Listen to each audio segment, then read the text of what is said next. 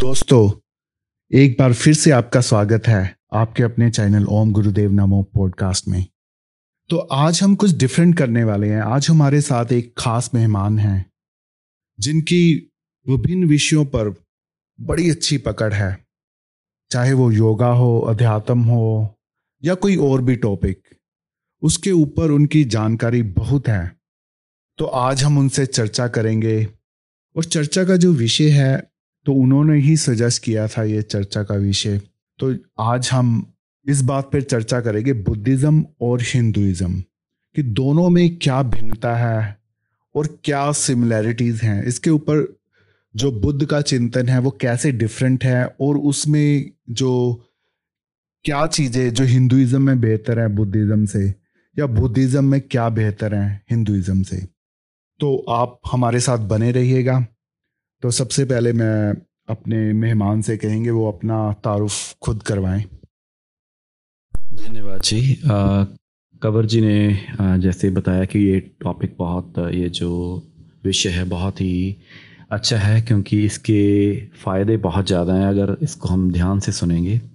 आ, मेरा नाम many many और मैं यहाँ रियल स्टेट का काम करता हूँ। उससे पहले लगभग मैं 20 बरस से योगा जो है वो यहाँ पे टीचिंग देता हूँ।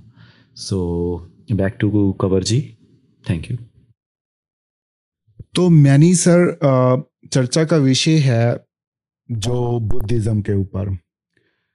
बुद्धिज्म पर उनकी कई बातें मेरे को बहुत अच्छी लगती हैं, जो मेरे को अपनी ओर आकर्षित करती हैं। ये चर्चा को कोई भी इस बात को अन्यथा ना ले कि ये हमारी जो चर्चा है हम किसी भी, ना बुद्धिज्म के खिलाफ है, ना हिंदुइज्म के खिलाफ है, दोनों ही हमें बहुत प्रिय हैं। बस हम खुले मन से डिबेट करना चाहते हैं कि, ताकि जो हर विषय के ऊपर खुलकर चर्चा की जा सके। कई बार ये होता है कि हम डरते हैं, समाज से डरते हैं कि अगर कोई चीज़ पसंद भी नहीं है, उसकी कमी निकालने में डरते हैं, अगर कभी की बात करेंगे तो उसका कोई समाधान भी निकलेगा। तो पहली, मैनी सर, मेरा क्वेश्चन ये है कि उन्होंने जो बुद्ध ने, कहते हैं कि जो बुद्धिज्म वाले हैं, वो कहते हैं कि उन्होंने जो वेदों का खंडन किया है, वो कहते हैं कि वेदों को नहीं मानते। आपके क्या विचार हैं इस विषय में कि उनकी बात कहाँ तक सही थी और उनका कहने का भाव क्या था ये सब कुछ कहने के पीछे? देखिए, मैं तो ये बात का बिल्कुल खंडन करता हूँ कि बुद्धिज़्म कोई अपोजिट नहीं है हिंदुज़म से। और इवन बुद्धिस्ट गौतम बुद्ध ने सिद्धार्थ ने तथागत ने कभी भी ऐसा नहीं बोला कि ये जो रिलीजन है या कोई ये संप्रदाय है या हिंदुज़म से ऊपर है हाँ ऐसा ज़रूर हुआ कि उस समय जो त्रिकुटियाँ, जो प्रॉब्लम थी, जो बहुत ज़्यादा हिंदुज़म में थी, उसके कारण बहुत सारे जो ब्राह्मण थे, बहुत सारे जो लीडर थे हिंदुज़म के, वो उनके शिष्य बन गए थे। सो so, इससे ये तो साफ़ ही पता लगता है कि उस समय बहुत ज़्यादा ज़रूरत थी हिंदुज़म को सही रास्ते पर लेने के वहाँ पे कोई लीडर नहीं था उस समय। और जो बुद्धिज़्म ने प्रकाश दिया है वो आज हम 2500 साल के बाद भी महसूस करते हैं हमारे दिलों में। और हमारे एक एक घर में कईयों के घर में उनकी प्रतिमा भी है तो इससे बहुत चीज़ें हमें पता लगती हैं। तो मेरे मेरा तो यही कहना है कि ये दोनों अपोजिट नहीं है लेकिन कुछ बातें हैं जो हम ध्यान से सुनेंगे आ, तो हमें लगेगा कि हाँ बुद्धिज़्म इसमें बहुत ऊपर जा चुका है। तो मैनी सर जब मैं बुद्धिज़्म का लिटरेचर पढ़ता हूँ तो मुझे दिखता है कि उसमें जो एक लगता है कि उन्होंने जो हिंदुइज्म का जो चारवाक पक्ष था उसको उठाया है। चार वाक में ये होता है कि वो हर बात का खंडन करते हैं। वो कोई भी ऐसी वस्तु जो दिखाई नहीं देती, जिसको महसूस नहीं कर सकते, उसको वो नहीं मानते, क्योंकि परमात्मा को हम देख नहीं सकते और महसूस भी नहीं कर सकते। या फिर महसूस करने की बजाय मैं ये कहूँगा, उसको आप एक्सप्लेन नहीं कर सकते कि अगर किसी ने उसका अनुभव किया भी है। तो इसीलिए वो जो चार वाक हैं, वो उसको मानते थे कि जो भगवान है नहीं, क्योंकि उसको कोई प्रूव नहीं कर सकता था। और सिमिलर जो है विचार है, वो बुद्धिज्म में जो हिंदुइज्म का जो चारवाक का विचारधारा थी, उसी को पकड़ा है। क्योंकि शंकर ने भी, जो आचार्य शंकर थे, उन्होंने भी चारवाकों को हिंदुइज्म से अलग नहीं माना। तो उनको भी उन्होंने हिंदुइज्म के बीच में ही रखा। बुद्ध को क्यों अपने आप को डिफरेंट बनाना पड़ा? क्योंकि वो चारवाक की जो संस्कृति थी ऑलरेडी थी, मौजूद थी तो उन्होंने अपना अलग से धर्म क्यों चलाया? माफ़ी चाहता हूँ कि अगर मैं थोड़ा अग्रेसिवली इसका जवाब दूँ। देखिए कोई भी व्यक्ति सिर मड़वाने से या फिर उसके परिवार से या किसी एक जाति में जन्म लेने से संत नहीं बन जाता। जिस व्यक्ति में सच्चाई और विवेक होता है, वही धन्य है, वही संत है। सो so, जो उस समय ट्रेडिशन था उसमें ज़्यादा ज़ोर था हिंदुज़म में। उस समय उन्होंने ये जो हिंदुज़म में बातें चल रही थी वो उसका असल में जो डेप्थ थी वो खो चुकी थी। और महात्मा बुद्ध ने जो सिंपल रास्ता जो सादा रास्ता बताया वो ज्ञान से होता हुआ प्राप्ति की तरफ़ जाता है। ना कि वो खोखले जो कर्मकांड की तरफ़ जाता है। सो so, उसमें खंडन उन्होंने किया नहीं शायद हो गया। क्योंकि जब कोई अच्छी चीज़ आती है तो तुच्छ चीज़ें अपने आप नीचे हो जाती हैं। मैं ये नहीं कहता कि कोई चारवाक बहुत कम हो गया। मैं ये कहता हूँ कि उसकी जो प्रॉपर हमारे मन में जो अवस्था, उसकी प्रकट अवस्था थी, वो नहीं थी उस समय। और शायद लगता है कि हिंदुज़म में शुरू से ही एक अच्छे आदर्श टीचर या एक लीडर की कमी रही है कि जो उनको अच्छी तरीके से हमारे मन में नहीं बिठा सके। लेकिन गौतम बुद्ध ने उनको पूरी तरह से व्यवस्थित करके जो सादी ज़ुबान में, सादी सिंपल तरीके से हमें समझाया तो वो आप मान सकते हैं कि खंडन है, लेकिन उन्होंने स्पष्ट शब्दों में कभी खंडन नहीं किया। उनका उद्देश्य तो यही था कि हमारा ज्ञान इसमें बढ़े। आपसे एक बात पर जो है, मैं डिफर करता हूँ, क्योंकि लोग जो बुद्ध को, बुद्ध का जो मार्ग है, उसमें ये मानते हैं कि जो कोई परमात्मा नहीं, जब तक आप, जो चीज़ आप चार वाकों की तरह ही जिस चीज़ को आप कभी मिले नहीं, उसको कभी मानना नहीं। और जो बुद्ध के जो फॉलोअर हैं, परंतु वो बुद्ध को ही परमात्मा मानते हैं। ये एक जो है, आप कह सकते हैं कि एक तरह का कॉन्ट्रोडिक्शन है, जो उनके फॉलोअर हैं। बुद्ध ने तो ये कहा कि परमात्मा है ही नहीं, और जो उनके जो फॉलोअर थे, उन्होंने बुद्ध को ही परमात्मा मानना शुरू कर दिया। उन्हीं की मूर्तियाँ बनाकर उनको पूजना शुरू कर दिया। जैसा कि मैंने सर पहले भी कह चुके हैं कि लोगों के घरों में उनकी मूर्तियाँ हैं। ये ऐसा क्यों हुआ? और उसकी क्या वजह है? और क्या आपको क्या लगता है कि ये बुद्ध के समय में ही शुरू हो गया था या उसके जाने के बाद शुरू हुआ?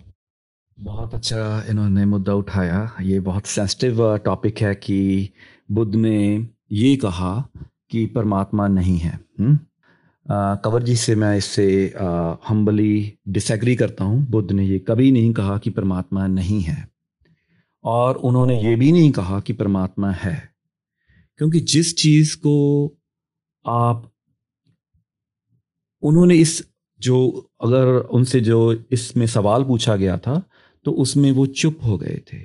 उसका एक कारण है कि जिन्हें बुद्ध के मौजूद होने पर भी परमात्मा नहीं दिखा और फिर भी उन्हें पूछने की ज़रूरत पड़ी तो फिर उनको कभी दिखाई नहीं देगा।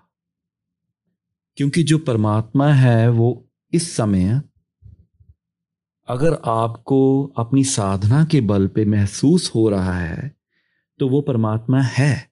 लेकिन हम लोगों ने परमात्मा जो शब्द है, वो इतना दूषित कर दिया था खासतौर पे उस समय पे, कि उसको ना कहना ही उचित था। परमात्मा पे भी अभी हम अपने अगर अंदर टटोलें तो वो एक कोरा विश्वास है। सिद्धार्थ, गौतम ने ये साफ़ कह दिया था कि इतने अंधविश्वासों से हम घिरे पड़े हैं कि जो हमारे सामने अगर साक्षात परमात्मा आ जाए तो हम उसी को देखेंगे जो हमारे अंदर की तस्वीर और विश्वास दिखा रही है। चाहे वो उस परमात्मा को एक शैतान दिखा दे तो हम यही कहेंगे कि ये शैतान है। हम एक वर्तमान मोमेंट में नहीं रहते। हम कुछ ख्याली पुलावों में परमात्मा को अपने अंदर विकसित करते रहते हैं। हिंदुज़म में ये चीज़ें बहुत ज़्यादा बढ़ गई थी। एक विश्वास पे हम काम कर रहे थे, ना कि एक सच्चाई पे। महात्मा बुद्ध ने तथ्यों को बताया। एक साक्षात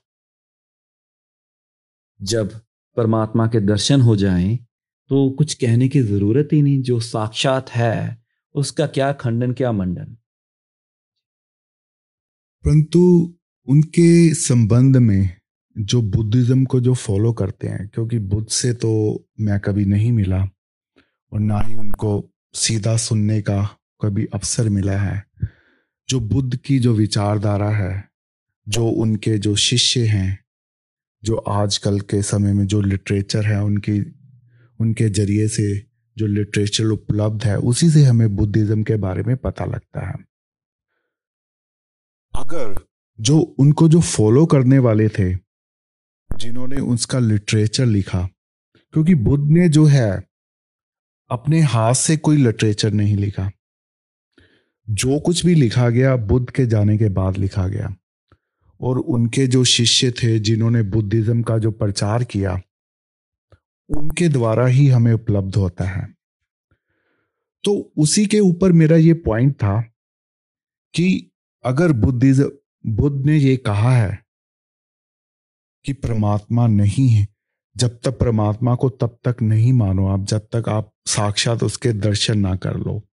तो उनके जो आगे आने वाले जो शिष्य थे, आगे आने वाली पीढ़ियों को जो अगर बुद्ध का चिंतन देना चाहते थे तो उनको तो यही बात आगे बतानी चाहिए थी कि कि किसी भी मूर्ति की पूजा, किसी भी रूप में पूजने का कोई मतलब नहीं, जब तक आप उसका साक्षात्कार ना कर लें। तो उन्होंने ऐसा क्यों किया? क्योंकि लिटरेचर आता है, जो बुद्धिज्म को फॉलो करते हैं, उन्होंने बिल्कुल जैसे हिंदुइज्म की तर्ज पे अपने टेंपल भी बनाए, वहाँ पे घंटियाँ भी बनाई थोड़ा सा स्वरूप डिफरेंट कर दिया उसका, और मूर्तियाँ भी वैसी रख ली। तो ये हिंदुइज्म ही बन गया एक तरह से, जो तो बुद्धिज्म, कोई हिंदुइज्म से डिफर नहीं है। उसमें ये थी कि मूर्तियाँ जो थी, राम की थी या किसी और की थी, अब बुद्ध की हो गई हैं। और पहले जो श्रद्धा थी लोगों की, राम की मूर्ति में थी, अब बुद्ध की मूर्ति में तो तो उससे वो क्या बुद्ध, इससे क्या जो है, दुनिया को क्या दे पाए?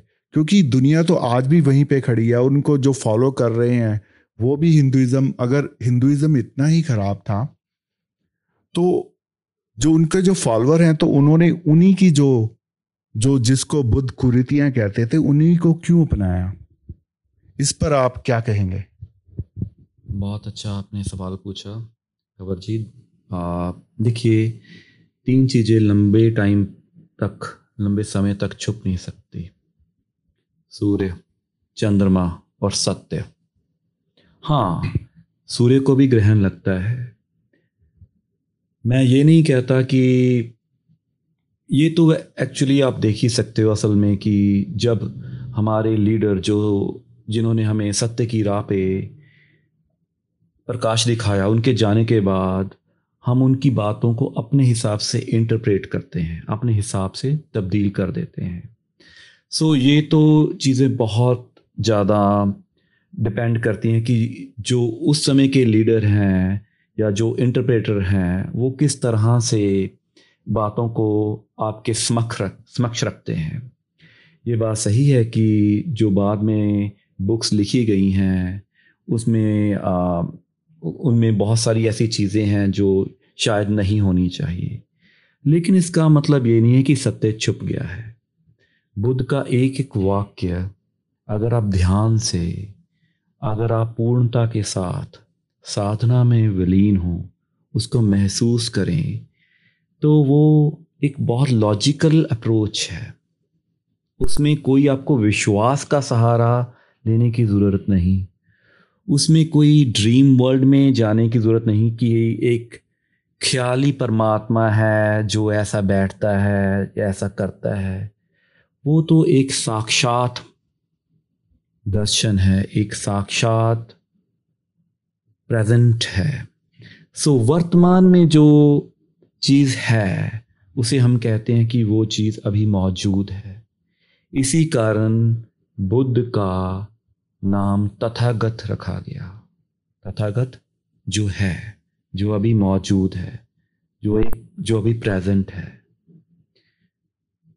अभी ये जो मूर्तियाँ हैं वो तो प्रेम में पड़े हुए साधक या उनके जो शिष्य हैं उनकी जहाँ तक पहुँच है उनके प्रेम को प्रदर्शित करने वाली चीज़ें हो सकती हैं।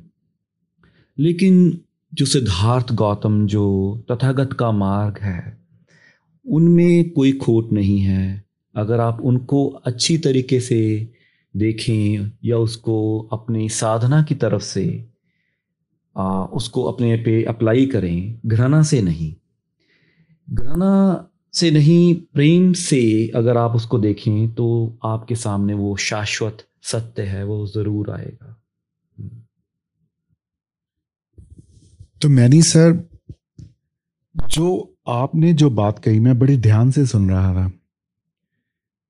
ये बात तो आपकी, बिल्कुल मैं इस बात से एग्री करता हूँ कि जो प्रभु प्राप्ति का मार्ग है, वो प्रेम का मार्ग है। जो अगर आप के मन में प्रेम नहीं तो आप मार्ग पे चल नहीं सकते। परंतु जो प्रेम है, वो श्रद्धा से आता है, विश्वास से आता है। क्योंकि प्रेम कोई ऐसी वस्तु नहीं कि जो कि आपको उत्पन्न करने के लिए पहले परमात्मा को देखना ज़रूरी है, या फिर उसके साक्षात करने ज़रूरी हैं या महसूस करना ज़रूरी है या कुछ मानना ज़रूरी है। जैसे बुद्ध ने कहा, बुद्ध की जो विचारधारा थी, उस समय में कहते हैं कि जो वेदांत था, अपने पीक पर था जब बुद्ध आए थे। और वेदांत में तो ये जो थोट था, वो पहले ही दे दिया गया था।